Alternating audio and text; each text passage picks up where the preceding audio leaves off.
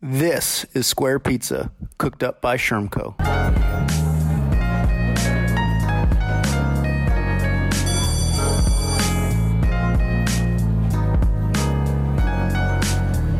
All right, everybody. Um, so, part one of our six part series as we celebrate six years, um, the origins of Schermco. And think hopefully some of you have, have heard the story or at least thoughts of the story, but if not, I'm excited to kind of celebrate six years and, and share more about it. Um, so I think, you know, the first there's really three, I think, parts or experiences that as we were launching um, I personally went through, but then as we were just thinking about building a team and a bigger organization that seemed relatable to others um, as we started the organization six years ago. So the first part was I was working in a particular school. And we had hired a few um, outside firms to help us with um, some we hired some education consultants, quote unquote, to help us um, with a few strategic issues. And we, I think, hired one or two different firms and like nice, smart people, cared about kids, but like, and, and they wrote nice pamphlets and helped us with like cool PowerPoints, but like didn't actually help us get anything done. And so it felt like a strange dichotomy that we were working so hard day to day. Um, we were paying these organizations with money we could have used to reinvest back in the school. And it was semi helpful, but like after those three, four, five months, nothing really got done day to day. Frankly, I think you know it was on us to kind of move the work forward after that. But it just seemed like it didn't make sense that we'd pay an organization this much money um, to kind of give us a plan, but not actually help us begin to implement the plan and or like create a plan that was um, usable day by day over the four or five months we were working with them. So that all that was my first experience. I wasn't sure, but seemed strange to me. Uh, the second part was I was in grad school at the time, and uh, one of our classes was focused on consulting in kind of all markets. And I still remember one of the professors saying, um, you know, something like consulting globally across all markets, for profit and nonprofit, were something like an $800 billion a year market. So something crazy. And that something like 0.0001% of that 800 billion goes to solutions or implementation of solutions that consultants provide.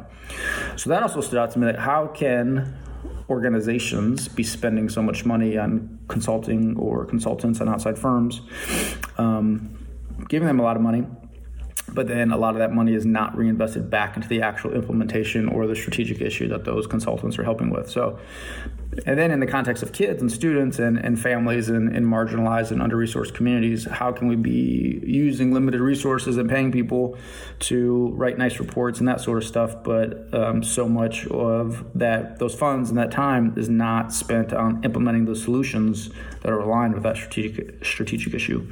Um, so that was really the second kind of uh, question, if you will, of kind of what's going on here.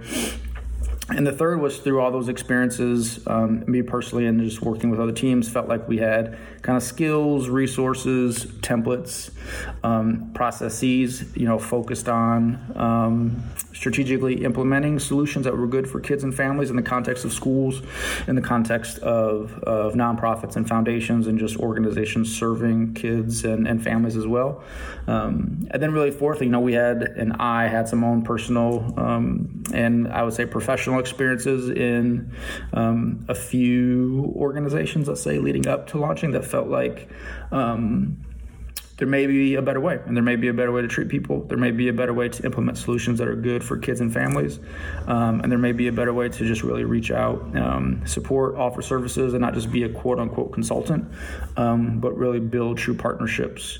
And really didn't feel like in the naive naivete of launching a business, but also lack of experience that we saw and I saw an organization that was really aspiring to not just like quote unquote consult, quote unquote like write nice strategies and reports, but really build true relationships, really have fun with clients, dare we say, um, but then really just be a part of the team and be there to implement solutions that were good for them, good with their families, and not only write nice reports, but but take those reports, take those strategies, take those ideas to the next level.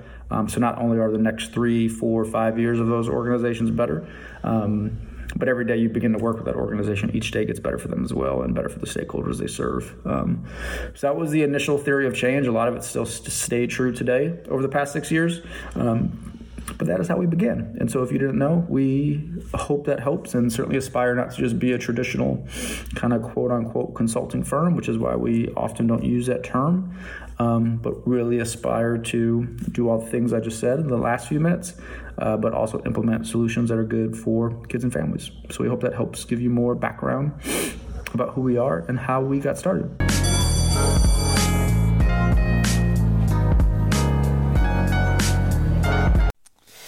Hey guys, this is Greg. Thanks again for checking out the podcast episode. Uh, feel free to show us some love on social media. So, Instagram, Facebook, LinkedIn, Twitter at Schermco, S C H E R M C O, and hashtag Square Pizza Pod. Uh, would love to see your reviews and connect with you there. Um, stay in touch for the next episode.